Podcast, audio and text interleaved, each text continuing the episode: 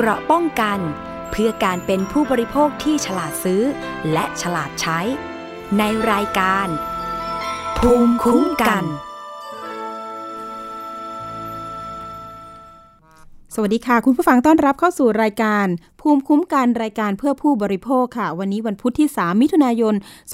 2563 นะคะ พบกับดิฉันอภิคณาบุราริศค่ะ คุณผู้ฟังสามารถ ดาวน์โหลดรายการนะคะ ได้ที่ www thai pbs podcast com หรือว่าจะปรึกษาข้อกฎหมายก็ได้เลยค่ะ สถานีประชาชนพร้อมนะคะ 027902111 มีหลายคู่สายนะคะ ตั้งแต่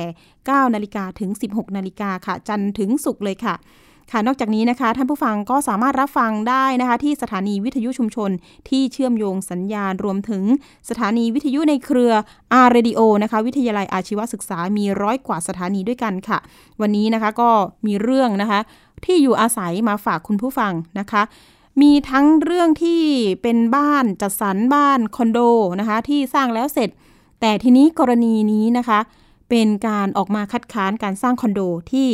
ที่ยังไม่ได้สร้าง แต่มีแผนที่จะสร้างนะคะทำให้เป็นทุกข์ของคนเมืองเลยก็ว่าได้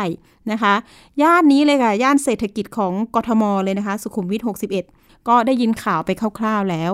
ก่อนหน้านี้เนี่ยทางทางรายการเราก็มีการพูดคุยไปในรายการบางช่วงแล้วนะคะ แต่ทีนี้เนี่ยทางรายการสถานีประชาชนเองก็ได้เชิญผู้อยู่อาศัยในย่านสุขุมวิท 61 มานั่งพูดคุยกันนะคะ รวมถึงทางมูลนิธิเพื่อผู้บริโภคด้วย รวมถึงทางผู้เชี่ยวชาญด้านกฎหมายด้วยนะคะ อันนี้แหละค่ะเราก็จะมาพูดคุยกันอีกครั้งหนึ่งในข้อกฎหมายว่า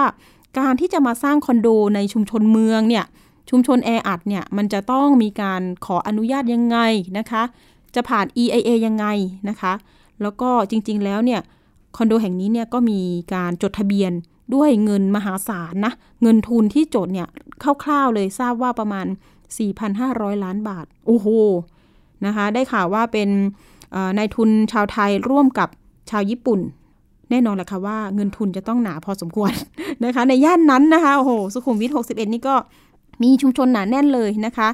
61 แล้วก็มีเอกมัยซอยหนึ่งด้วยนะ ก็อยู่คาบเกี่ยวกันเนาะเขตวัฒนานะคะ กรุงเทพมหานครนะคะ เข้าเรื่องเลยก็คือ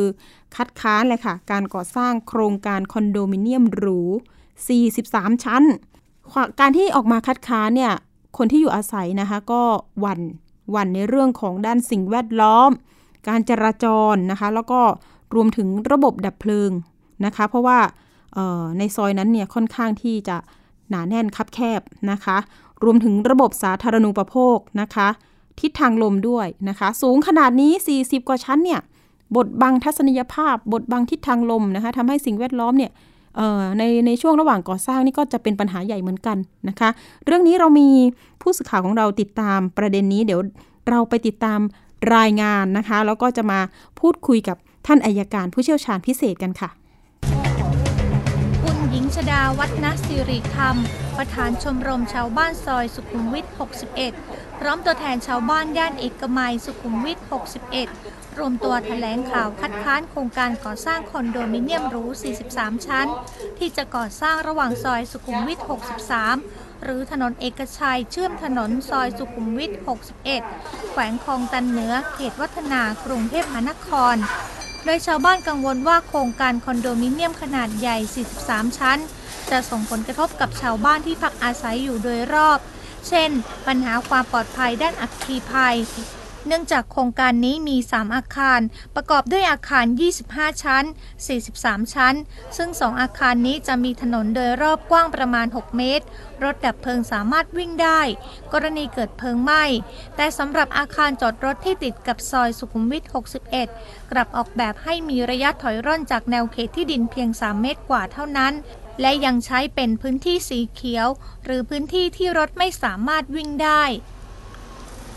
นอกจากนี้ชาวบ้านยังกังวลเรื่องปัญหาการจราจร เพราะสภาพปัจจุบันถนนสุขุมวิทมีการจราจรติดขัดอย่างหนัก โครงการนี้มีห้องพัก 380 ยูนิต และมีที่จอดรถกว่า 300 คัน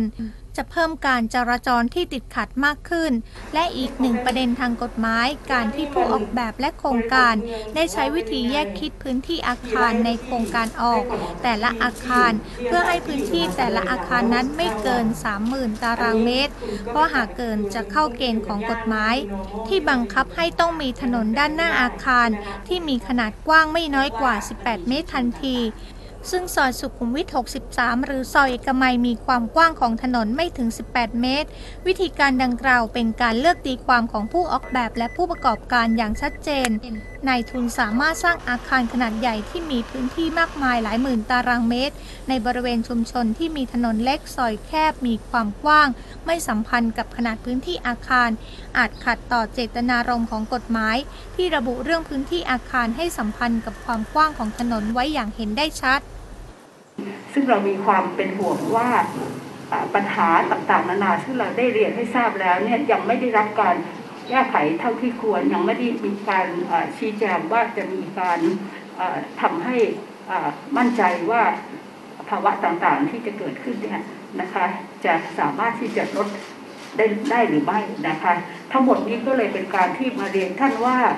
เรามีปัญหาอย่างยิ่งยวดอย่างนี้ที่กำลังจะเกิดขึ้น และจะเป็นปัญหาของการทำลายไม่เฉพาะชุมชนตรงนี้ แต่เป็นต้นแบบของการที่จะเป็นปัญหาของชุมชนอื่น ๆ ใน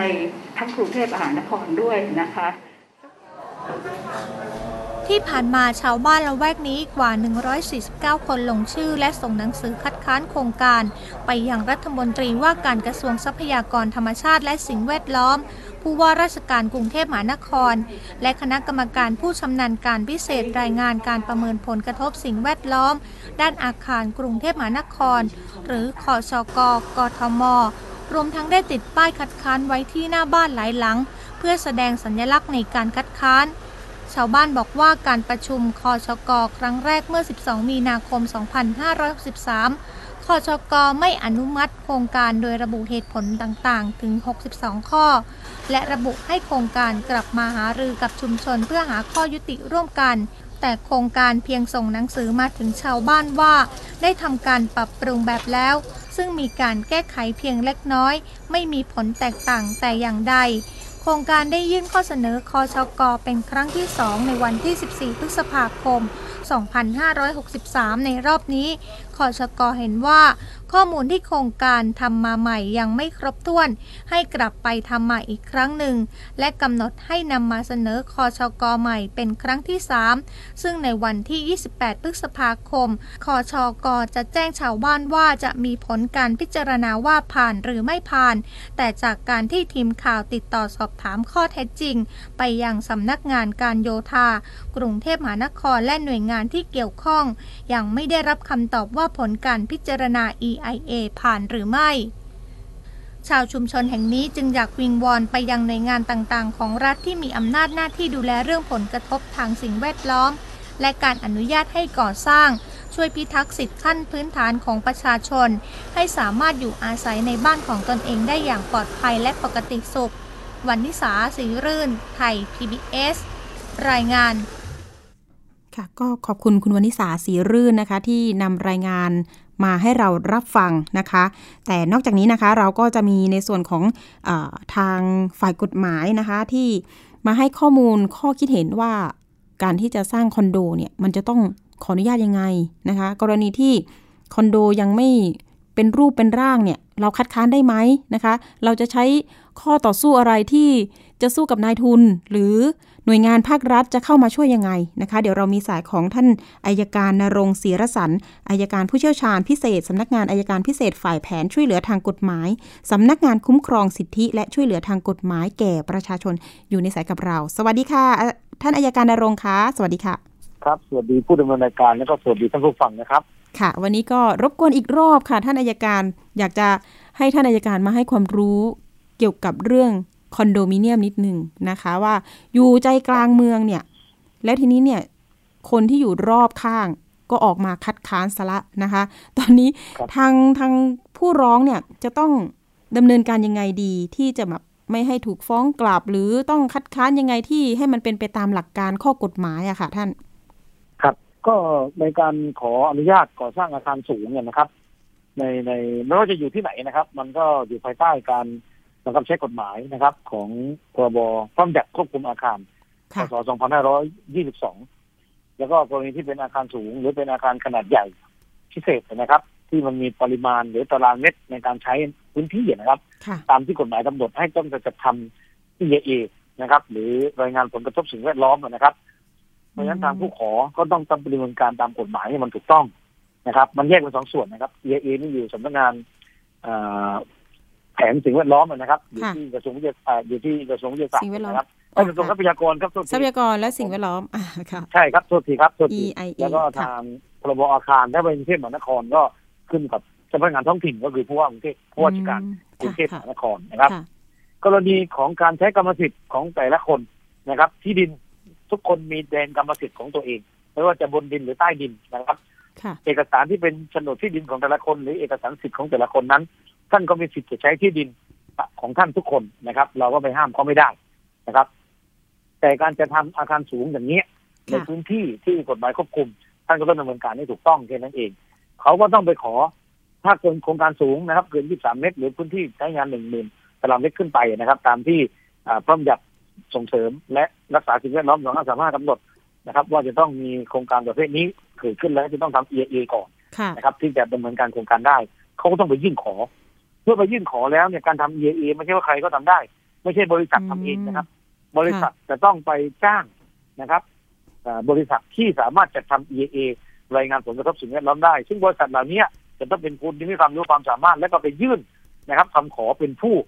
จัดทำรายงานกระทบสิ่งแวดล้อมต่อกระทรวงทรัพยากรธรรมชาตินะครับอืมแล้วก็จะต้องได้รับอนุญาตใบอนุญาตให้เป็นผู้จัดทำ EIA จึงจะออกไปทำ EIA ได้ คณะกรรมคณะกรรมการผู้ชำนาญจึงจะยอมรับ รายงาน EIA เหล่านั้นได้นะครับ ว่าทำโดยผู้ที่รับอนุญาตจากคณะกรรมการจริงนะครับ แล้วก็ได้ไปดำเนินการถูกต้องกระบวนการแล้วหรือไม่ ซึ่งในการทำ EIA นะครับ มันมีหลายอย่างนะครับ ไม่ใช่ทำแค่ว่าเอ่อหนึ่งด้านนิติกรรมโครงสร้างเนี่ยโอเคเรียบร้อยไหมแข็งแรงดีไหมค่ะนะครับ เพราะในคณะกรรมการเหล่านี้มีตั้งหลายชุด ชุดด้านนิค่ะเวศวิทยาชุดชุดด้านของชีวิตของประชาชน วิถีชีวิตชุมชนสังคมเนี่ยเขาก็ดูหมดนะครับ ดูหมดว่าด้านโครงสร้างแข็งแรงดีไหมทำได้ไหม ที่คุณทำให้ผมเนี่ยโอเคหรือเปล่า ถ้าไม่ดีหรือตรงไหนไม่ถูกต้องสั่งกลับไปทำใหม่นะครับ แล้วก็ไปแก้ไขให้ถูกต้อง แก้หาวิธีแก้ไขมา ดีหรือยังถ้าดีมีประสิทธิภาพ จึงจะผ่านในแต่ละด้านแต่ละด้านไปอืมนะครับ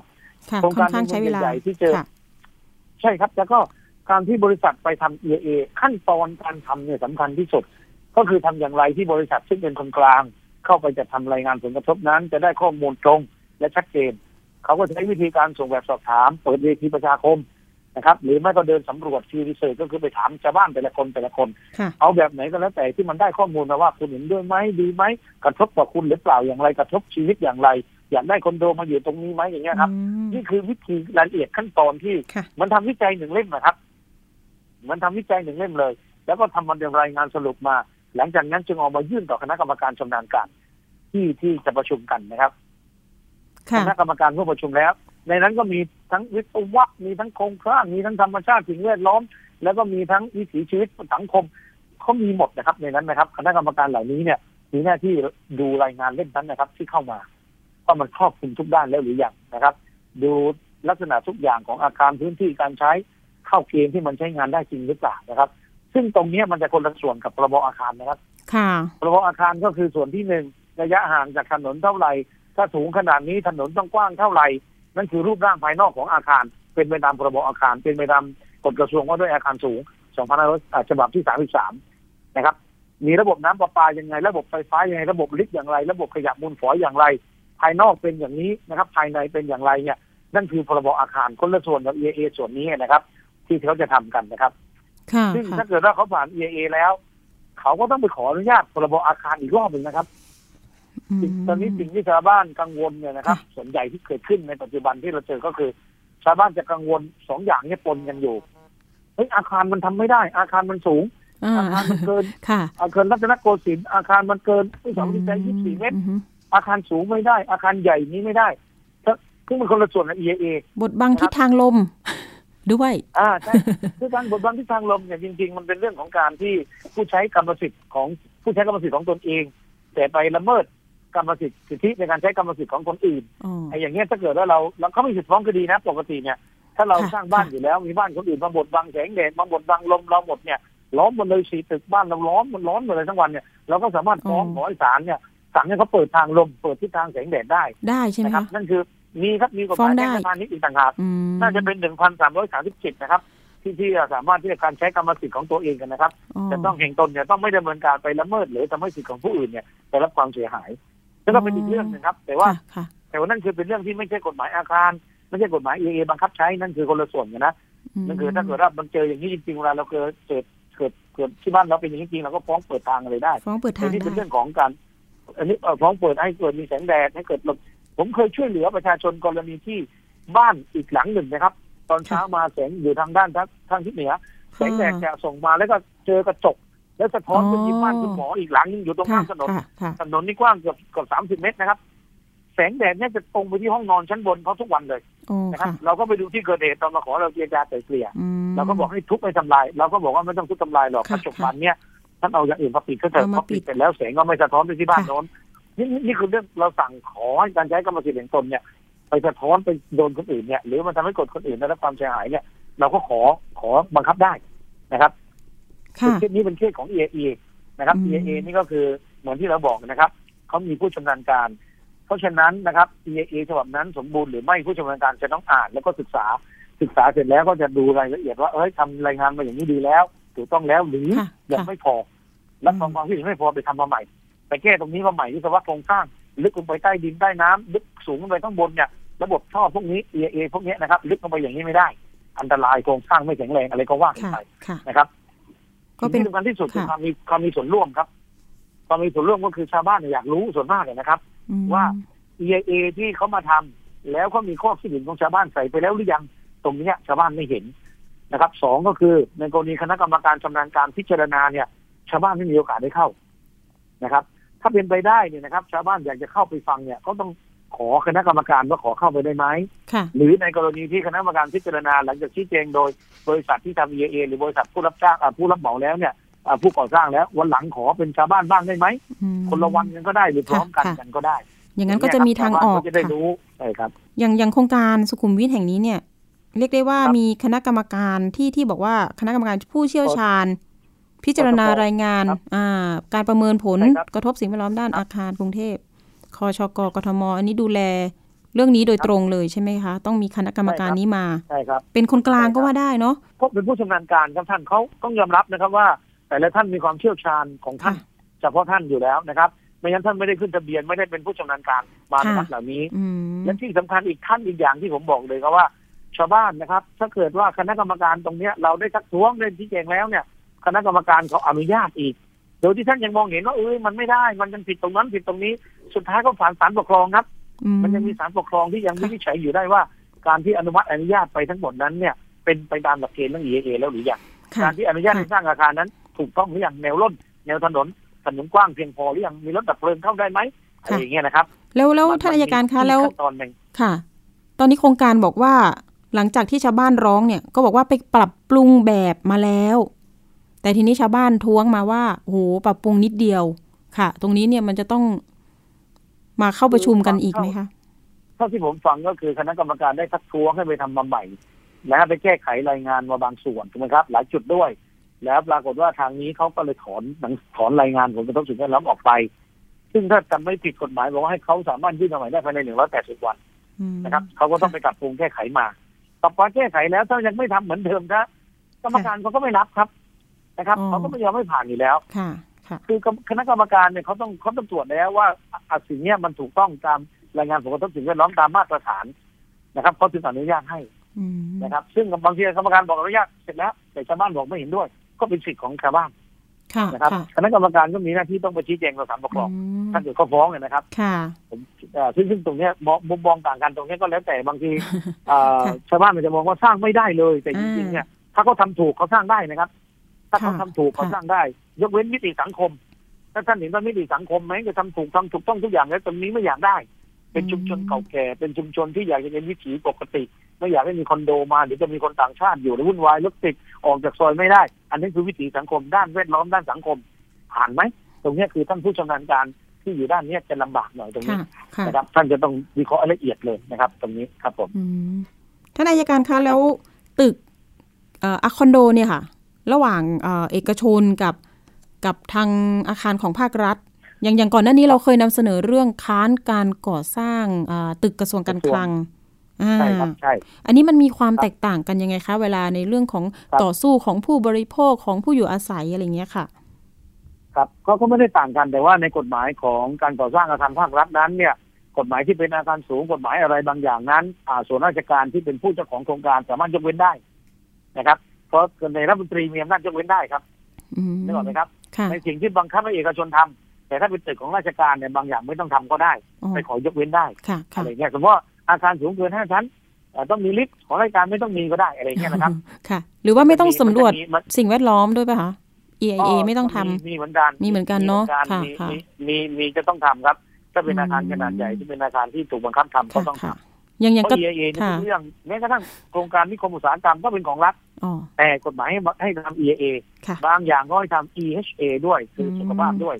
เห็นไหมครับ มันค่ะไม่ได้ถูกยกเว้นทุกเรื่องนะครับ มันทำได้ยกเว้นได้แค่บางค่ะเรื่องค่ะนะครับอย่างข้อสรุปครับผมของเออผู้อาศัยที่ซอยสุขุมวิท 61 เนี่ยมองว่าทางออกครับจะเป็นยังไงคะท่านอายการสุดท้ายเลยค่ะ ทางออกตอนนี้มันอยู่ในขั้นตอนของการดำเนินงานทุกอย่างที่ก็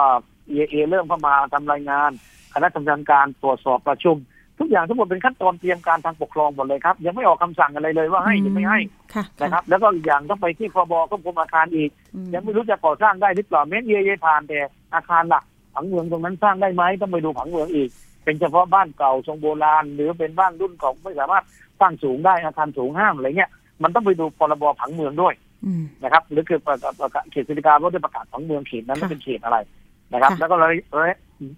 ระยะระระระยะระยะร่นร่นของอาคารถนนค่ะเออมันพูดยากเนี่ยค่ะตอนนั้นเอ่ออ่าแนวค่ะคิดถนนกว้างพอไหมค่ะนะครับที่จะเป็นอาคารใหญ่รถเข้าออกนะครับอ่ากทมจะต้องมาดูรอบๆอาคารมีที่ว่างพอไหม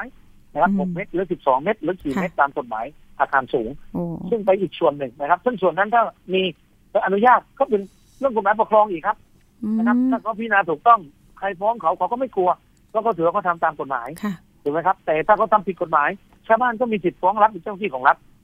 นะครับ ซึ่งซึ่งอย่างเนี้ยมันเป็นสิทธิ์ของแต่ละหน่วยนะครับราชการก็ต้องมีพิจารณาอนุญาตอนุมัติ ชาวบ้านก็มีสิทธิ์ที่จะประท้วงคัดค้านอืมแต่ทุกอย่างเป็นไปตามกฎหมายนะไม่ใช่ประท้วงคัดค้านค่ะแต่เป็นสิทธิ์ล้อมไปทำลายเขาค่ะนะครับ อันนั้นอันนั้นผิดกฎหมายต่างหากอยู่แล้วนะครับอืมในส่วนนี้นะครับ แนะนำให้ประชาชนนั้นติดขัดเรื่องอะไรให้เสนอไปที่คณะกรรมการชำนาญการ นะครับค่ะติดขัดเรื่องกังวลเรื่องโครงสร้างกังวลเรื่องอือฮึอ่าสาธารณูปโภคกังวลเรื่องใส่ค่ะไปเลยเขาได้จริงค่ะให้คณะกรรมการได้ไปดูว่าในรายงานเขาได้คิดวิธีแก้ไขไว้แล้วหรือยังค่ะถ้าไม่มี หรือถ้ามีแต่ยังไม่พอกรรมการจะได้รู้ว่าข้อห่วงใยชาวบ้านเป็นตรงนี้นะครับอืมนั่นคือ EIA แล้วก็อยากจะเข้าประชุมไหมก็เรียนท่านไปว่าเราอยากเข้าไปฟังนะ อยากเข้าไปชี้แจงด้วยค่ะซึ่งท่านอาจจะให้หรือไม่ให้ก็อยู่ที่พินิจของคณะกรรมการค่ะครับ ตอนนี้ก็ดูแล้วระยะเวลาที่กว่าจะได้สร้างก็น่าจะ ยาวนานอยู่นะคะ ครับดูผมแล้วก็ก็ก็ธรรมดาครับขั้นตอนค่ะมันมีเยอะแต่ว่าอืมพรบอาคารก็มีเวลาอยู่นะอืมแล้วก็กฎหมาย EIA ก็มีเวลาพรบอาคารรู้สึกต้องแจ้งให้เขาทราบภายใน45วันอ๋อไม่งั้นก็คงขยายได้นะครับ ผมขยายค่ะได้ไม่เกินกี่วัน ผมก็จำไม่ได้แล้วนะครับ ผมก็ทิ้งเรื่องอาญามาหลายหลายนานเหมือนกัน แต่ว่ามันมีเวลากำหนดตามพรบอนุมัติอนุญาตนั่นแหละครับ ค่ะ แล้วก็หนึ่งเป็นไปตามกฎหมายแต่ละฉบับของมันของเองอยู่แล้วอืมกับสองพรบอนุมัติอนุญาตกำหนดไปแล้ว แล้วก็กฤษฎีกาบริหารบ้านเมืองที่ดีจะต้องกำหนดเวลาเสร็จเวลาทำผค่ะมถึงบอกค่ะชาวบ้านว่าถ้าอยากทำอยากได้อะไรจากรัฐ อยากจะให้เขาช่วยอะไรให้กำหนดเวลาด้วย ให้มีเขียนหนังสือไว้ว่าข้าพเจ้าขอให้ท่านช่วยจัดส่งรายงานมาเพื่อประกอบการที่อ่าโต้แย้ง โดยขอให้ส่งให้เราภายในห้าวันเจ็ดวันสิบวันยี่สิบวัน ถ้าท่านไม่เขียนไว้เนี่ย มันก็ไม่เริ่มนับว่าเอ้ยราชการบอกก็ไม่เป็นไรเนี่ยคุณไม่ให้ผมส่งแต่ผม ไม่ได้บอกว่าส่งวันไหน ผมก็รอไปเรื่อยๆอย่างเงี้ยนะครับเขาก็ไม่เริ่มนับวันค่ะฟ้องศาลปกครองก็ไม่ได้ จะไปอุทธรณ์เรื่องข้อมูลข่าวสารก็ไม่ได้เพราะมันไม่เลยวันถูกไหมครับค่ะที่ก็บอกไปถ้าอยากได้อะไรก็ถึงไปราชการจริงๆก็มีหน้าที่ให้ข้อมูลท่านอยู่แล้วอ่เท่าที่ไม่เป็นข้อมูลทางความลับค่ะหรือไม่เป็นข้อมูลที่ห้ามเปิดเผยนะครับ ครับค่ะผมนี่ก็เป็นสิทธิประชาชนที่ควรรู้เนาะค่ะท่านเนาะ ใช่ครับค่ะใช่ครับ เอาละวันนี้ขอบคุณมาก ๆ เลยค่ะสำหรับข้อมูลความรู้ครับข้อกฎหมายนะคะ ที่เอ่อครับมาเป็นประโยชน์ให้กับผู้ที่เป็นผู้บริโภคนะคะ วันนี้ขอบคุณครับผมอายการนรงค์เสียรสันอายการผู้เชี่ยวชาญพิเศษนะคะ ขอบคุณค่ะ ครับสวัสดีครับค่ะสวัสดีค่ะ ใครมีปัญหาก็โทรไปปรึกษาที่สำนักงานคุ้มครองสิทธิ และช่วยเหลือทางกฎหมายแก่ประชาชนได้นะคะ อยู่ที่ศูนย์ราชการอาคาร A นะคะ ชั้น 2 นะคะ เบอร์โทรศัพท์นี่เดี๋ยวต้องดูในเว็บไซต์ได้เลยนะคะ ดิฉันก็ไม่ได้เตรียมมาอะแต่จะมาฝากวันต่อไปแล้วกันสัปดาห์หน้านะคะ แต่ก็ไม่ยากค่ะ ไปที่นั่นได้เลยนะคะ มีหลายปัญหาอย่างสัปดาห์ที่แล้วเนี่ยก็จะมีปัญหาเรื่องของผู้ปกครอง work and travel ที่ส่งบุตรหลานไปทำงานต่างประเทศทำงานด้วยเรียนรู้ด้วย แต่ทีนี้ไม่ได้ไปนะคะปรึกษาได้เลยค่ะสำนักงานนี้นะคะ ช่วยเหลือประชาชนอย่าง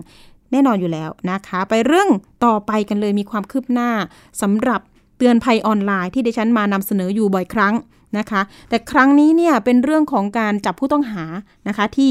ขายที่นอนยางพาราออนไลน์นะคะ โอ้โห เรื่องนี้เนี่ยทางรายการสถานีประชาชนเนี่ยเคยนำเสนอออกอากาศนะคะ เมื่อประมาณวันที่ 18 พฤศจิกายน ปีที่แล้วนะคะ ก็มีผู้เสียหายรวมตัวกันไปแจ้งที่ตำรวจปอทนะคะ หรือว่าตำรวจเทคโนโลยีนะคะ ก็บอกว่า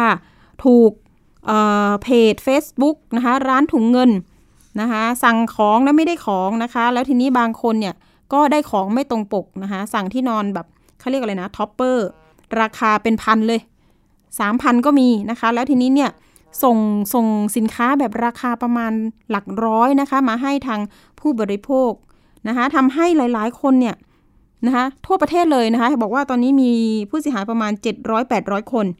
ตอนนี้เองเนี่ยก่อนที่จะจับตัวผู้ต้องหารายนี้ได้เนี่ยค่ะ ผู้เสียหายก็รวมตัวกันนะคะ สร้างเพจเขาเรียกว่ามหากาบที่นอนยางพารานะคะ ก็ตอนนี้เนี่ยรวมกลุ่มกันอย่างเข้มแข็งเลยก็ว่าได้นะคะ แล้วก็รวมเป็นลักษณะที่ว่าให้คำแนะนำกับเหยื่อกับผู้เสียหายนะคะ แล้วก็ร่วมกันแจ้งเบาะแส ปรากฏว่ามีการจับกลุ่มตัวนางสาวนภาลัยแสงบุญนะคะ ผู้ที่ขาย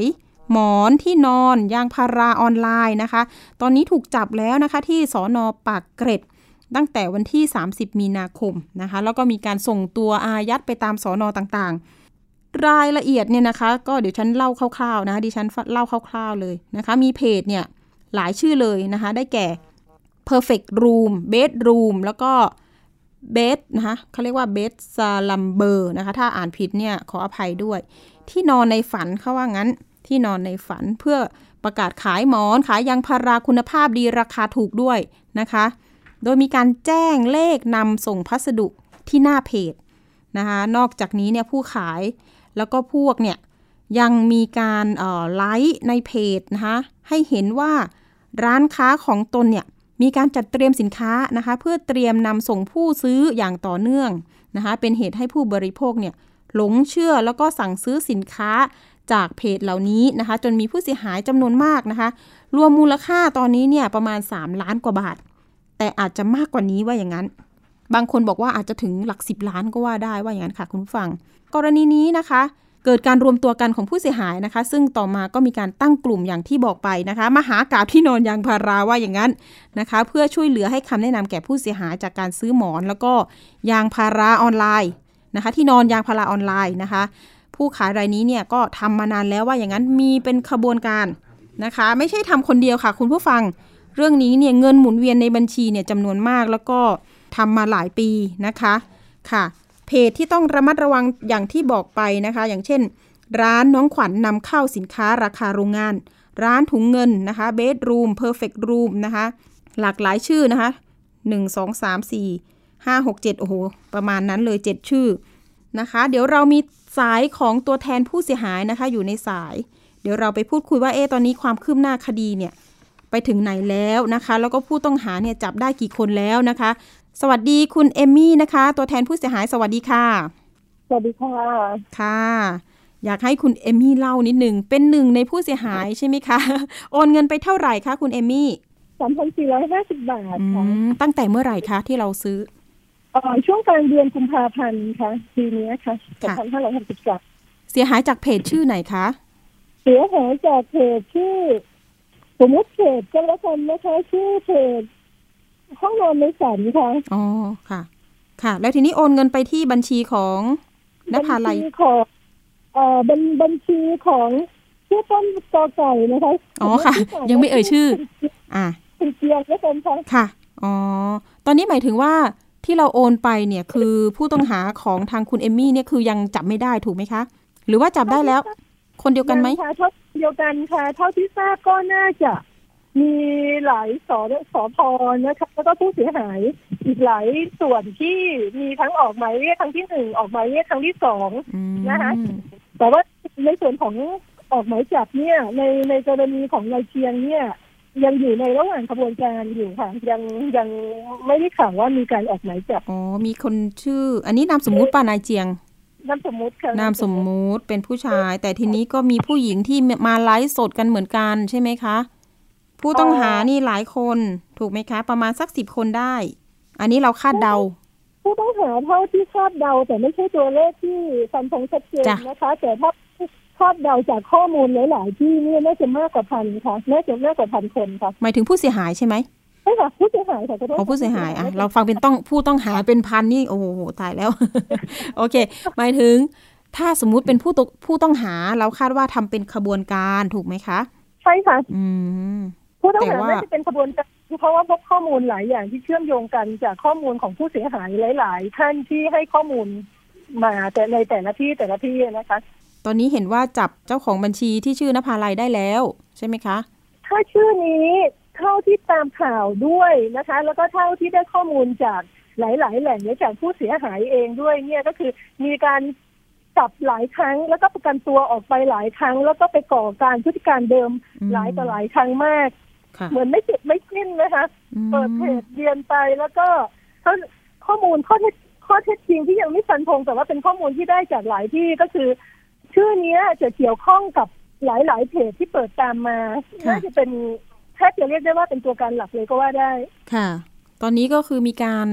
เห็นว่าล่าสุดเลยเนี่ยนำตัวส่งไปที่สอนอบางเสาธงใช่ไหมคะ ใช่ค่ะแล้วก็ทราบข่าวว่ามีประกันตัวจากศาลตลิ่งตลิ่งชันออกไปแล้ว แล้วก็เท่าที่ทราบก็คือในระหว่างที่ในระหว่างที่ถูกฝากขังคุมขังอยู่ใน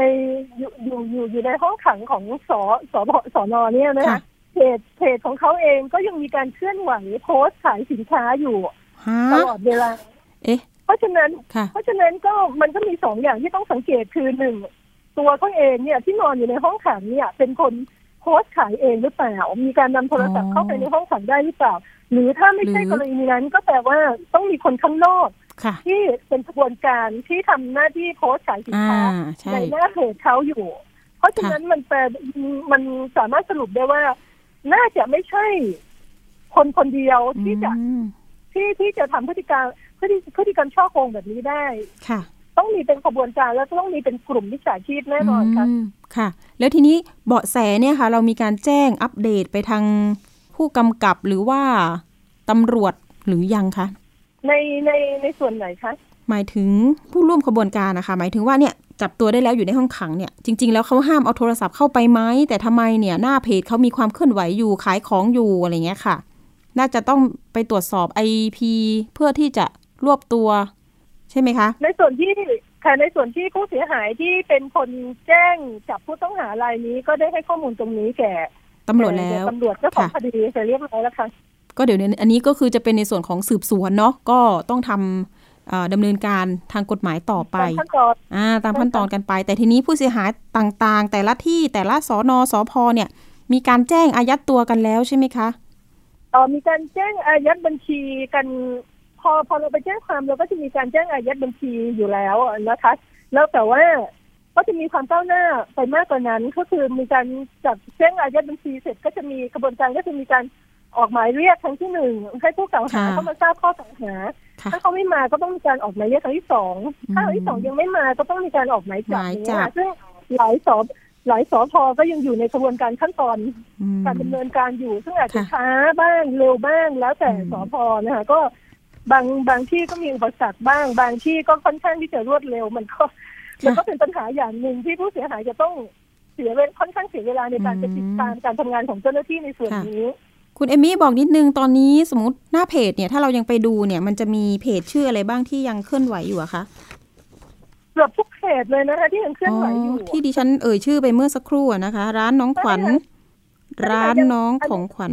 ค่ะยัง active อยู่เลยค่ะ ยัง active อยู่อ๋อยังมีการโพสต์ขายอยู่เลย แล้วบางอย่างถ้าผู้เสียหายไม่สามารถเข้าไปดูเพจเขาได้นั่นแปลว่าถูกบล็อก แต่ว่าคนอื่นเนี่ยเหยื่อรายอื่นเนี่ยยังยังเข้าไปดูได้ อย่างตัวเอมมี่เองเนี่ยบางเพจเอมมี่ก็เข้าไปดูไปดูไม่ได้เพราะว่าเขาบล็อกไปแล้วอย่างเงี้ยค่ะแต่เท่าที่ทราบพอ พอให้เพื่อนเปิดเข้าไปดูในหน้าเพจของเขาอะ เพื่อนก็ยังสั่งซื้อของได้ไหมแกล้งเป็นลูกค้า ค่ะ ใช่ตอนนี้มีชื่อเพจอ่าเจ็ดเจ็ดชื่อนะ แล้วก็ขายสินค้าประเภทที่นอนยางพาราใช่ไหมคะ ตอนนี้ มีมีสินค้าอะไรบ้าง ส่วนใหญ่ก็จะเป็นหมอนยางพาราที่นอนยางอ่าฮะซึ่งเขาก็โฆษณาว่ามีหลายเกรดมีมีกล่องเคียงกันมีกล่องรองเท้าไหม ก่อนหน้านี้ก็มีเป็นกล่องรองเท้า แล้วก็ที่ที่มีขบวนการแก๊งนี้ก็ช่อกงในกล่องรองเท้ามาก่อนนะคะซึ่งก็มีผู้เสียหายรวมตัวกัน แต่ว่าก็ยังไม่เข้มข้นเหมือนกับตอนตอนนี้ที่ผู้เสียหายของรวมตัวของที่นอนยางพาราค่ะ เพราะว่าก่อนหน้านี้ดิฉันก็นำเสนอเรื่องผู้เสียหายกล่องรองเท้าเหมือนกันค่ะ ก็ตอนนั้นยังจับไม่ได้ใช่ ตอนนี้ก็ต้องบอกข่าวกันแล้วว่าเฮ้ยจับได้แล้วเนาะ ต้องไปขออายัดตัว แต่ทีนี้ก่อนอายัดตัวคุณต้องมีหมายจับด้วยนะคะ ใช่ไหมคะ ต้องมีหมายจับด้วย ถึงจะไปอายัดตัวได้ถูกไหมคะ ต้องยังไงเนี่ยผู้เสียหายแจ้งกับร้อยเวรที่เราแจ้งความไว้นะคะ เพื่อที่จะดำเนินการติดตามผู้ต้องหารายนี้นะคะ อย่าปล่อยให้เขาไปเขาเรียกว่าไปก่อเหตุอีกเนาะจริง ๆ อยากให้จับได้ทั้งขบวนการจะได้จริง ๆ ก็คือในกลุ่มของผู้เสียหายที่รวมตัวกันเนี่ย เพราะว่าเราไม่ต้องการที่จะเพิ่มเหยื่อรายใหม่อีกแล้วนะคะเพ ราะว่าขั้นตอนของกระบวนการที่จะนำตัวผู้เสียหายมากับเอ้ผู้ผู้ต้องหามามารับโทษหรือมันค่อนข้างที่จะช้าอยู่เหมือนกัน แล้วก็ในระหว่างเนี้ยเขาเขายังไปก่อก่อเหตุขายของอยู่ค่ะก่อเหตุข้าโกงข้าโกงประชาชนอย่างนี้ได้ แม้กระทั่งว่าผู้ต้องหานอนอยู่ในห้องขังอยู่แล้วเนี่ย ก็ยังก็ยังก่อเหตุอยู่อย่างเงี้ยค่ะก็คือมันก็เป็นสิ่งที่ ผู้เสียหายอย่างเราเราเนี่ยถึงได้เกิดการรวมตัวกันขึ้นมาว่าทำยังไงเนี่ยจะไม่ให้เพิ่มเหยื่อรายใหม่ขึ้นมาอีก ไม่ให้คนที่ต้องมาโชคร้ายเหมือนเรา แล้วก็เพื่อเป็นการเผยแพร่ข้อมูลตรงนี้ออกไปนะหรือคนที่จะตกเป็นเหยื่อแล้วเนี่ย ก็ให้มารวมตัวกัน เพื่อที่จะ เออให้รู้นะว่าคุณถูกโกงไปแล้ว คุณถูกแก๊งมิจฉาชีพเนี้ยได้โกงไปแล้ว ก็จะให้คำแนะนำว่าให้ไปแจ้งความวิธีดำเนิน คดียังไงต่อไปเพื่อที่จะให้เจ้าหน้าที่รัฐที่เกี่ยวข้องเนี่ยมาจัดการกับขบวนการโจรแจ้งนี้สักทีเถอะเพราะว่าหากินอยู่กับความลำบากของของพี่น้องประชาชนเนี่ยมานานเกินไปหลายปีพอสมควรแล้ว เอาละค่ะ แล้วเรื่องของการตั้งเพจขึ้นมาเนี่ย กลุ่มแอดมินเองเนี่ยค่ะ มหากาบที่นอนยางพารา ก็ตอนนี้คือติดตามเพจนี้ได้เลยใช่ไหมคะ อ๋อแต่เป็นห้องไลน์ใช่ไหมคะ เป็นห้องไลน์ค่ะไม่ใช่เพจค่ะโอเค เป็นห้องไลน์นะ ถ้าเกิดว่าใครเป็นผู้เสียหายเนาะก็ขอคำแนะนำว่าถ้าเออหนูเป็นหนึ่งในผู้เสียหายค่ะต้องทำยังไงคะอะไรอย่างนี้นะ ก็เข้าเข้ากลุ่มไลน์นี้ได้อืมก็จะเป็นประโยชน์ใช่ค่ะเราจะมีฝ่ายจะเป็นประโยชน์คือเราจะมีการแนะนำวิธีการการแจ้งความวิธีการดำเนินคดีนะคะ แล้วก็มีการแชร์ข้อมูลการ ในหลาย ๆ ส่วนนะคะ ก็คือเพื่อที่วัตถุประสงค์เพื่อที่จะให้นำเดี๋ยวโยนเข้าอันนี้เนาะขบวนการช่อโกงเนี้ยนำนำความนำคนที่กระทำผิดนี้มาลงโทษให้ได้นะคะได้ค่ะ วันนี้ก็ขอบคุณทางคุณเอมมี่มาก ๆ นะคะ ที่เป็นตัวแทนของผู้เสียหาย เพราะว่าคดีนี้เนี่ยทางรายการสถานีประชาชนเองเนี่ยก็ติดตามมาเหมือนกันว่า เอ๊จะจับได้หรือไม่นะคะ ตอนนี้เนี่ยก็จับหนึ่งในผู้ต้องหาได้แล้ว จริง ๆ อาจจะมีหลายคนที่ยังอยู่ในขบวนการนะคะ ก็อยากจะ ให้ทางเจ้าหน้าที่ตำรวจนะคะ ติดตามขบวนการเขาเรียกว่า หัวหน้าแก๊งใช่ไหมคะ หัวหน้าแก๊งให้ได้ว่าอย่างนั้นเถอะนะคะ จะได้มารวบยกแก๊งไปเลยค่ะอ่า ตอนนี้เนี่ยแต่ละคนก็หันไปซื้อของออนไลน์เยอะมากอะเนาะทางช่วงไวรัสโควิด -19 นี่ก็อยู่บ้านกันนะคะช็อปออนไลน์นี่แหลกลานเหมือนกันนะคะ ขอบคุณสายคุณเอมมี่มาก ๆ ค่ะ เป็นประโยชน์กับผู้บริโภคมาก ๆ ขอบคุณค่ะ ขอบพระคุณมากสวัสดีค่ะ ค่ะ ตอนนี้เนี่ยมันจะมีข้อมูลเอกสารนะคะให้ผู้เสียหายกรอกนะคะ เรื่องให้ดำเนินคดี แล้วก็กวาดล้างขบวนการขายหมอน แล้วก็ที่นอนยางพาราออนไลน์ อันนี้ก็เข้ากลุ่มนะคะไลน์เดี๋ยวนะคะแอดมินห้องไลน์มหากราบที่นอนยางพาราได้เลยนะคะ อันนี้โอ้โหก็อย่างน้อยนี่ก็สามารถจับกลุ่มได้นะคะบางคนนะคะก็ดูว่าเขาจะซัดทอดไปหาใครอันนี้ เป็นหน้าที่ของทางเจ้าหน้าที่ตำรวจแล้วค่ะ นะคะสอนอบางเสาธงล่าสุดเนี่ยอยู่ที่นั่นนะคะ ไป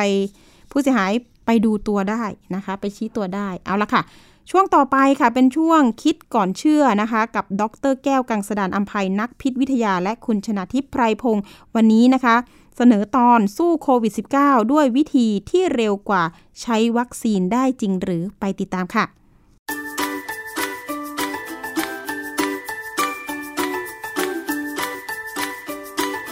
ช่วง คิดก่อนเชื่อพ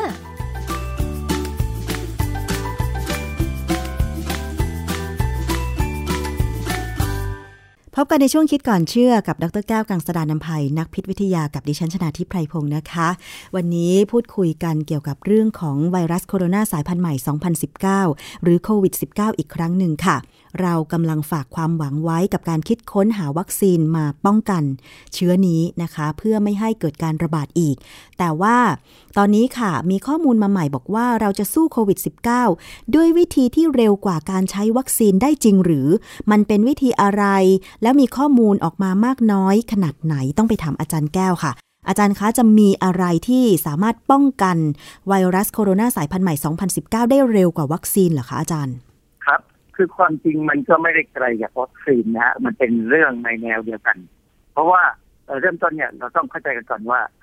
การป้องกันการติดเชื้อที่ก่อให้เกิดโรคโควิด -19 เนี่ย มันต้องใช้แอนติบอดีเป็นตัวไปจับไวรัส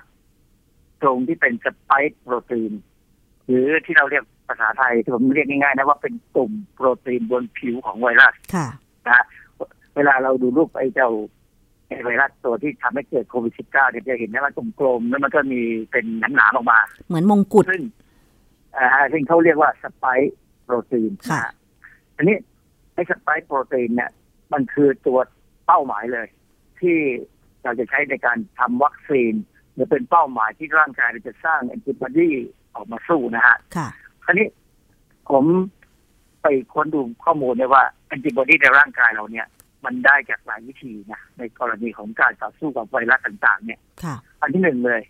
ร่างกายสร้างเองโดยธรรมชาตินะเวลามีไวรัสเข้าไปในร่างกายเรา หรือแบคทีเรียก็ตาม เข้าไปในร่างกายเราเนี่ยเอ่อร่างกายเนี่ย จะมีระบบที่จะเข้ามาจัดการกับสิ่งแปลกปลอม ที่มีคุณสมบัติเป็นโปรตีนไวรัสที่มีคุณสมบัติบางส่วนเป็นโปรตีนแต่อย่างเช่าเช่าสไปค์ค่ะโปรตีนเนี่ยมันมีคุณสมบัติเป็นโปรตีนค่ะระบบ ภูมิคุ้มกันเราเนี่ยจะเข้ามา คือมันจะเข้ามาใช้คำว่าฉีดทึงก็ได้นะ คือตัดไปถึงส่วนค่ะแล้วก็เอาไปศึกษาว่าถ้าจะสร้างแอนติบอดีสำหรับโปรตีนส่วนเนี้ยจะทำได้ยังไงค่ะร่างกายมีระบบที่ซับซ้อนมาก และจากนั้นเนี่ยว่าเอ่อร่างกายเราไม่เลือดขาวเนี่ย ก็จะสร้างแอนติบอดีออกมากับที่เฉพาะเลยกับโปรตีนส่วนนั้น ดังนั้น พอเชื้อโรค ไม่ว่าจะเป็นไวรัสหรือแบคทีเรียอะไรก็ตามเนี่ยเข้าไปในร่างกายครั้งที่สองค่ะเอ่อไอ้เจ้าเซลล์เม็ดเลือดขาวที่มันจำไอ้โปรตีนของสิ่งแปลกปลอมได้เนี่ย มันก็จะสร้างแอนติบอดีออกมาเลยค่ะมาสู้นะฮะอันนี้ได้เป็นแอนติบอดีนะฮะทีนี้อันที่สองก็คือการใช้วัคซีน คือคนที่ได้รับการฉีดวัคซีนเนี่ย ก็คือไม่ใช่คนที่ถูกติดเชื้อเลยค่ะเป็นคนธรรมดาธรรมดาที่ไม่เคยโดนเชื้อ แต่เราฉีดวัคซีนเข้าไปเนี่ยเพื่อกระตุ้นให้เกิดแอนติบอดีเหมือนกับที่ร่างกายสร้างสู้เชื้อ ดังนั้นเจ้าวัคซีนเนี่ยต้องมีความสัมพันธ์กับไวรัส เช่น วัคซีนนี้เป็นไวรัสที่อ่อนแอไปแล้ว หรือวัคซีนนี้เป็นไวรัสที่ตายแล้ว หรือเป็นแบคทีเรียที่ตายแล้วอะไรก็ตามดังนั้นเนี่ยพอฉีดเข้าไปร่างกายก็จะเห็นโปรตีนบางส่วน ซึ่งมันจะจำมันมันจะเข้าไปจัดการ แล้วก็ทำความรู้จัก แล้วก็เอาความรู้ ที่ได้เนี่ยไปเป็นตัวกำหนดว่าแอนติบอดีออกมาจะเป็นยังไง คือแอนติบอดีเนี่ย มันจะจำเพาะกับเชื้อแต่ละชนิด อ๋อเหรอคะ อย่างเช่นตอนนี้เนี่ย คือเชื้อโรคมันก็มีมากมาย แอนติบอดีที่ร่างกายของเราสร้างขึ้นมา แสดงว่ามันมีหลากหลายมากเหรอคะ อาจารย์กว่าที่มันจะต่อสู้กับเชื้อหวัด เจ็บคอหรือว่าอาการอย่างอื่นเนี่ยค่ะอาจารย์ เฉพาะพอสมควรแต่ไม่ถึงกับร้อยเปอร์เซ็นต์เอางี้ดีกว่าค่ะคืออย่างสมมติว่าเราพูดถึงโคโรนาไวรัส โคโรนาไวรัสก็จะมีพวก SARS พวก MERS แล้วก็จะมี SARS-CoV-2 SARS-CoV-2 เนี่ยนะค่ะก็คือไอ้โควิด19เนี่ยมันคือซาโควีทูถ้าซาเฉยๆคือซาโควีเฉยๆสองตัวเนี่ยมันต่างกัน แต่ว่าแอนติบอดีของโคโรนาไวรัสโดยส่วนใหญ่เนี่ยจะสามารถมันอาจจะสามารถจับตัวนู้นได้จับตัวนี้ได้ แต่ว่ามันจะดีเฉพาะกับตัวที่กระตุ้นมันครั้งแรกอืมส่วนตัวอื่นเนี่ย จับได้บ้าง ดีบ้างไม่ดีบ้างก็แล้วแต่บุญแต่กรรมอ๋ออัอันนี้ต้องว่าอย่างนั้นเลยนะค่ะดังนั้นเนี่ยวันนี้ที่เราจะคุยกันเนี่ย มันจะไปถึงตัวหนึ่งคือว่ามีการใช้แอนติบอดีที่จะมาสู้กับไอ้เจ้าไวรัสเนี่ยซึ่งเป็นแอนติบอดีจาก SARS นะไม่ใช่โควิด -19 เป็นค่ะ SARS SARS เนี่ย ผมอยากอธิบายนิดหนึ่งเดี๋ยวหลายๆคนอาจจะยังนึกไม่ค่อยถึงคือเวลาเราพูดถึงโควิด -19 เนี่ย มันคือซา โควี2ค่ะนะฮะส่วนซาเฉยๆเนี่ย ที่มาก่อนเมื่อหลายปีที่แล้วเนี่ย มันคือซาโควีเฉยค่ะๆแต่ไม่มีหนึ่งนะซาโควีแล้วก็มาซาโควีทูเลย ซึ่งสองตัวเนี่ยเป็นโคโรนาไวรัสทั้งคู่ มีลักษณะคล้ายกัน แต่ไม่เหมือนกันทีเดียวค่ะ เพราะว่าอะไร เพราะว่าอาการที่เกิดขึ้นมาเนี่ย มันมันเริ่มต่างกันเหรอไปคะเช่นเจ้า อย่างเจ้าซาโควีเนี่ยที่ทำให้เกิดโรคซาเนี่ย มันก็แค่ทำให้หลอดลมอักเสบทำให้ปอดมีปัญหา และการตายก็มีบ้าง แต่ไม่ได้มากมายนะค่ะแต่เจ้าซาโควี2เนี่ย ตอนนี้มันมีปัญหาแล้วว่า มันไม่ได้แค่ทำให้หลอดลมอักเสบอักเสบหรือว่าทำให้ปอดมีปัญหามันลงไปถึงตับไปถึงไตไปถึงหัวใจมันไปกันใหญ่ค่ะ มันเป็นไวรัสที่แย่กว่าไวรัสตัวเก่านะฮะแต่ว่า เราก็รู้ว่าไอ้เจ้าสองตัวเนี่ย มันมีอะไรหลายๆอย่างที่คล้ายกัน โดยเฉพาะมันเป็นโคโรนาไวรัส เพราะฉะนั้นมันจะต้องมีสไปค์โปรตีนเหมือนกันค่ะซึ่งในการศึกษาของนักไวรัสวิทยาเนี่ย ก็จะศึกษาเลยว่า ไอ้เจ้าโปรตีนที่เป็นสไปค์โปรตีนเนี่ย มันมีองค์ประกอบที่เป็นกรด amino acid เนี่ยเรียงกันยังไงค่ะเขาลงลึกเลยอืมต้องลงลึก เพราะว่าการที่เรารู้ว่ามันมีลำดับการเรียงตัวของ กรดของกรด amino acid ที่ไปเป็นโปรตีนที่ไปเป็น spike protein เนี่ย มันจะเป็นตัวกำหนดว่ารูปร่างมันจะเป็นยังไง ค่ะ อันนี้สำคัญว่า เออผมอยากไปนิดนึงคือโปรตีนเนี่ย มันจะมีลำดับของกรด amino acid เฉพาะ ดังนั้นถ้าเมื่อไหร่ก็ตามที่เกิดการผิดปกติ เช่น เอ่อมีการเปลี่ยน amino acid จากตัวหนึ่งไปเป็นอีกตัวหนึ่งเนี่ย ค่ะ ซึ่งมันกำหนดได้ด้วยพันธุกรรมนะ ค่ะ ซึ่งจะทำให้โปรตีนมีรูปร่างที่ผิดปกติไป เช่นคนที่เป็นโรคที่เราเรียกว่า sickle cell anemia คืออะไรคะ คือ sickle cell anemia เนี่ยคือเม็ดเลือดแดงของเขาเนี่ยจะมีลักษณะเป็นรูปเขียว ไม่เป็นเม็ดเลือดแดงแบบที่มันควรจะเป็นค่ะซึ่งถ้าเม็ดเลือดแดงปกติเนี่ย มันจับออกซิเจนได้ดีอ๋อแต่ถ้าเม็ดเลือดแดงที่เป็นรูปเขียวเนี่ย มันจะมีสันฐานที่จับออกซิเจนไม่ดีอ๋อเพราะฉะนั้นคนที่เป็น sickle cell anemia เนี่ยเขามักจะมีอาการคือเหมือนกับโรคโลหิตจางอ๋อนะคือนำออกซิเจนได้น้อยกับปกติอะไรเงี้ยและเป็นพันธุกรรมด้วยค่ะเพราะว่าอะไร เพราะว่าการที่เขามีความผิดปกติที่ DNA ผนึกพันธุกรรมเนี่ย มันเลยทำให้โปรตีนที่ถูกสร้างมาเป็นเม็ดเลือดแดงเนี่ยผิดปกติ อืมนะอันนี้เพราะฉะนั้นผมจะพยายามให้แสดงแสดงให้เห็นว่า ไอ้เจ้า SARS-CoV กับ SARS-CoV-2 เนี่ย มันมีการความแตกต่างกันนิดเดียว เพราะฉะนั้นเนี่ยจึ งมีคนสันนิษฐานว่าไอ้ SARS-CoV-2 เนี่ย มันคงกลายพันธุ์มาจาก SARS-CoVค่ะนะเลยทำให้ไอ้เจ้าสุ่มโปรตีนของมันเนี่ยคล้ายกัน แต่ไม่ถึงกับเหมือนกันค่ะนะฮะมันก็มีงานวิจัยอยู่สองเรื่องที่จะทำที่เขาพูดถึงเรื่องนี้คือเอ่องานวิจัยเรื่องหนึ่งเรื่อง cross neutralization of SARS-CoV-2 by a human monoclonal SARS-CoV antibody ชื่อมันหมายความว่าอย่างนี้อย่างคำว่า cross neutralization เนี่ย neutralization neutralize แปลว่าการสะเทินหรือการสะเทินสะเทินหรือหยุดทำให้มันไม่มีฤทธิ์ค่ะทำการทำให้หมดฤทธิ์ค่ะแต่ที่ cross เนี่ยหมายความว่ามันมีการข้ามกันอืมในการทำให้เกิดการสะเทินเช่นสมมติว่าเรามีด่างอยู่สองชนิด เรามีกรดอยู่ชนิดเดียวกรดชนิดเดียวเนี่ย สามารถทำให้ด่างทั้งสองชนิดเนี่ยหมดฤทธิ์ได้อ๋ออันนี้คือ cross neutralization ได้ ทำนองเดียวกัน ถ้าแอนติบอดีของไวรัสตัวหนึ่ง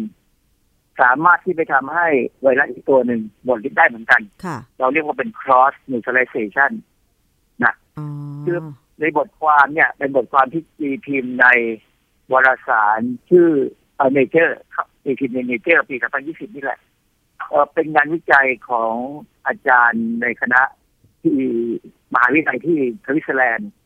นะเขาร่วมมือกับ อาจารย์ที่สหรัฐอเมริกาและก็ฝรั่งเศสเขาเขาศึกษาโดยใช้โมโนโครน a ลแอนติบอดีที่ผลิตจากผู้ป่วย SARS เมื่อปี 2003ค่ะมาใช้จัดการกับโควิด -19 ค่ะแล้วก็พบว่ามันสามารถทำให้ไอ้เจ้า SARS-CoV-2 ที่ทำให้เกิดโควิด -19 เนี่ยหมดฤทธิ์ได้ มันมีคำว่าโมโนโครน a ลแอนติบอดีซึ่งเดี๋ยวต้องอธิบายทีว่ามันคืออะไรนะฮะแล้ววิจัยอีกเรื่องหนึ่งเนี่ย ชื่อเรื่อง a human monoclonal antibody blocking SARS-CoV-2 infection ที่เรื่องเนี่ย มันจะหมายความว่า monoclonal antibody ของคนเนี่ย มันสามารถจะไปยับยั้ง SARS-CoV-2 ก็คือยับยั้งไวรัสที่ทำให้เกิดโควิด19ได้ ค่ะ อันนี้มันก็มีคำว่า monoclonal antibody อีกงานวิจัยของบทความหลังเนี่ย ก็ว่าเป็นของอาจารย์ที่เนเธอร์แลนด์กับเยอรมันตีพิมพ์ในวารสารไบโออาคายปี 2020 นี่แหละเหมือนกัน แต่ว่างานวิจัยชิ้นเนี่ยเขาทำโมโนโครน a ล a n t i b o d y ในห้องปฏิบัติการในปีนี้เลยค่ะบทความแรกนี่เขาใช้โมโนโครน a ล a n t i b o d y ของซาร์ซึ่งทำตั้งแต่ปีประมาณหลังปี 2003ค่ะซึ่งเก็บเอาไว้แล้วก็เอามาใช้นะฮะก่อนที่จะไปโมโนโคลน a ล a n t i b o d y เนี่ย ในบทความหนึ่งเขาอธิบายว่าไอ้เจ้ากลุ่ม โปรตีนหรือ spike protein ของ SARS-CoV-2 เนี่ย มันประกอบด้วยกรดอะมิโน 1,273 ตัว โอ้ ค่ะ เขาจะรู้เลยนะว่าตัวที่หนึ่งคืออะไร ตัวที่สองคืออะไร ตัวที่สามคืออะไร อันเนี้ยความจริงนักวิจัยในบ้านเราเนี่ยนะก็เคยออกมาเผยแพร่ผลการเป็นว่าเขาก็รู้แล้วอย่างนี้เหมือนกัน ค่ะเขาทำได้เหมือนกัน ซึ่งความจริงเนี่ย ความรู้ตรงเนี้ยตอนนี้ทำได้ไม่ยากหรอก มันมีวิธีการทำนะฮะความก้าวหน้าทาง ชีวเคมีทำให้สามารถทำได้ซึ่งก็บอกว่าซาโควี2เนี่ยมีสไปค์โปรตีนเนี่ยมีกรดอะมิโนพันสองร้อยเจ็ดสิบสามตัว ส่วนของซาโควีเฉยๆเนี่ย มันจะมีกรดอะมิโนหนึ่งพันสองร้อยห้าสิบห้าตัว ค่ะแล้วมันต่างกันแค่ไม่ถึงยี่สิบตัว ค่ะ ต่างกันนิดเดียว ซึ่งไอ้การที่มันต่างกันเนี่ย อย่างที่บอกแล้วว่าเขาถึงสงสัยว่ามันคงกลายพันธุ์กันมาอืมและมีลำดับของกรดอะมิโนที่มันเรียงกันเนี่ย เหมือนกันตั้ง 77.5เปอร์เซ็นต์อืมค่ะเพราะฉะนั้นมันคล้ายกันมาก จึงทำให้มีสันฐานคล้ายกันมาก จึงเกิดก่อให้เกิด cross immunization ได้ เพราะฉะนั้นอันนี้คือความอธิบายที่บอกว่ามันเป็นความหวังว่า ไอ้เจ้าแอนติบอดีของซาโควีเนี่ย มันควรจะไปจัดการซาโควี2ได้ค่ะซึ่ง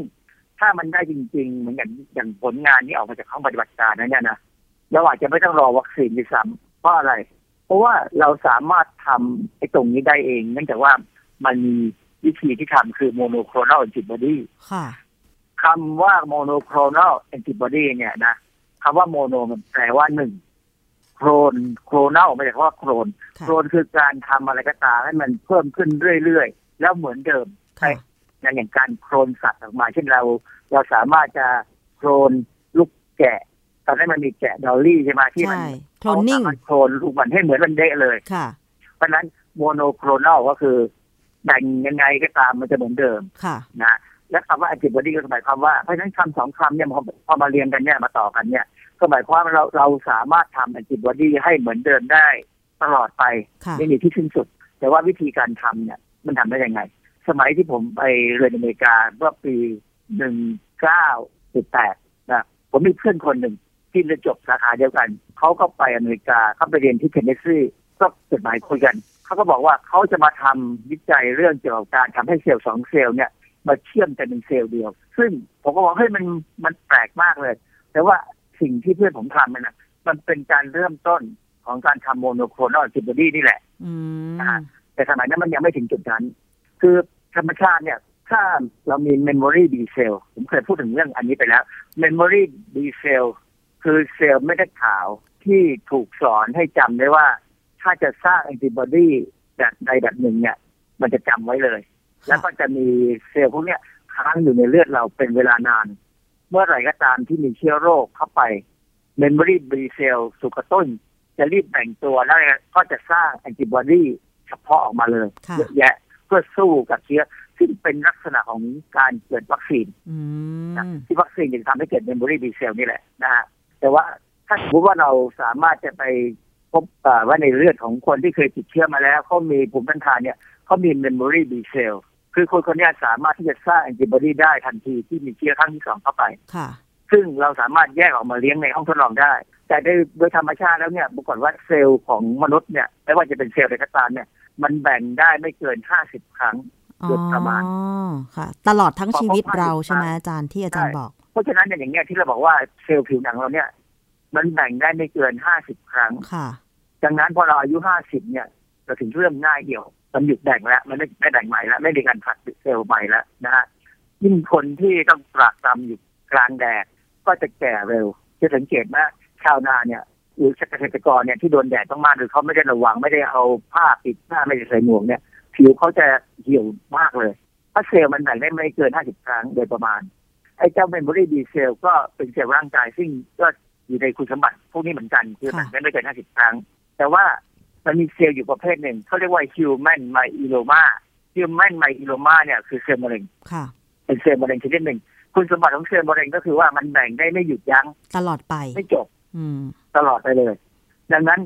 เทคนิคหนึ่งที่เขามีอยู่ทางไปชีวเคมีเนี่ยเขาสามารถเอาเซลล์สองอย่างเนี่ยมาอยู่ด้วยกัน และจับมันให้มันรวมเป็นเซลล์เดียวกัน ซึ่งเขาตั้งชื่อว่าไฮบริดโดมาค่ะไฮบริดแปลว่าลูกผสมค่ะไฮบริดโดมาเพราะฉะนั้นพอทำได้เสร็จแล้วเนี่ย เราจะได้เซลล์ที่จะแบ่งไปโดยไม่มีที่สิ้นสุดค่ะตราบใดที่เรายังให้อาหารมันกินอยู่ แล้วมันก็จะสร้างแอนติบอดีออกมาได้ตลอดเวลาค่ะการที่เขาทำอันนี้ได้เนี่ยเทคนิคอันนี้ได้เนี่ยนะฮะทำให้เรามีอุปกรณ์การตรวจวัดต่างๆ ที่เราต้องใช้แอนติบอดีอย่างที่เวลาเราบอกว่าเราทำ rapid test เนี่ยนะแอนติบอดีที่เอามาใช้เพื่อจะวัดว่าในเลือดของคนนั้นมีอะไรต่ออะไรเนี่ย มันก็มาจากไอ้กระบวนการที่เป็น hybridoma ที่ทั้งนั้นเลย คือต้องใช้ความรู้พวกนี้หมด เพราะฉะนั้นถ้าสมมุติว่าเราสามารถจะหา Memory B cell ของคนที่ติดเชื้อโควิด -19 แล้วไม่ตาย และแข็งแรงดีกับแล้วปัจจุบันเนี่ยนะสามารถแยกเอา Memory B cell ออกมาได้เนี่ย เราสามารถเอามันมารวมกับ Human myeloma ได้เลย Human myeloma เนี่ยเป็นเซลล์ culture หรือเป็นเซลล์ที่เขาเลี้ยงในห้องปฏิบัติการ มีเยอะแยะ ตอนนี้มีทั่วไปนะตาม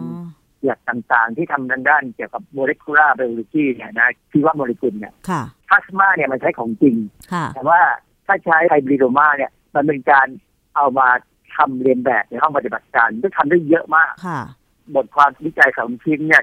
ลักษณะเดียวกัน แล้วมันเป็นความหวังด้วยซ้ำว่าถ้าเขาทำแล้วถ้าเขาทำต่อให้ดีเนี่ยนะมันเหมือนกับว่าแทนที่ว่าถ้าเรายังเอาเอา memory B cell ของคนที่ติดเชื้อโควิดไม่ได้เนี่ยก็ใช้ของซาร์ส-โควีก็ได้ ประเทศใหญ่ๆเนี่ยเขามีหมดแล้วเขามีเก็บเอาไว้ แล้วก็สามารถทำให้มันเป็นแบบโมโนโคลอแอนติบอดีได้ดีซ้ำเพราะฉะนั้นเนี่ยมันมันเป็นแนวทางอีกทางหนึ่งซึ่งผมว่าอีกไม่นานเนี่ย ก็จะมีคนเอาเรื่องพวกเนี้ยมาใช้ถ้าสมมติว่ามีปัญหาเรื่องวัคซีนค่ะ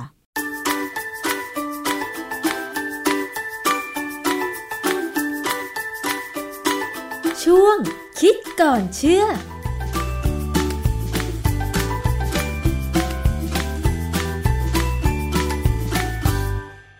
ค่ะนี่ก็เป็นข้อมูลประโยชน์ที่เราจะมาติดตามเรื่องของโควิด -19 นะคะว่าจะมีวัคซีนหรือว่ามีวิธีการรักษาแบบไหนที่รวดเร็วนะคะ ก็เป็นความหวังของคนไทยแหละค่ะ แล้วก็คนทั่วโลกด้วยนะคะ ก็หวังในส่วนของการมี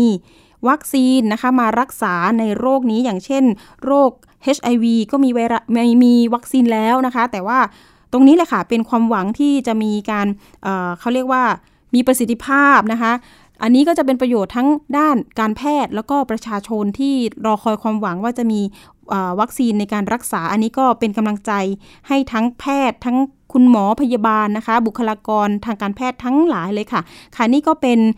สาระประโยชน์ที่นำมาฝากคุณผู้ฟังเเพื่อผู้บริโภคในวันนี้นะคะ ติดตามดิฉันได้ใหม่ วันพุธหน้าเวลาเดิม วันนี้หมดเวลาแล้วค่ะ สวัสดีค่ะ ติดตามรับฟังรายการย้อนหลังได้ที่เว็บไซต์และแอปพลิเคชันไทย PBS Radio ไทย PBS ดิจิทัล Radio วิทยุข่าวสารสาระ เพื่อสาธารณะและสังคม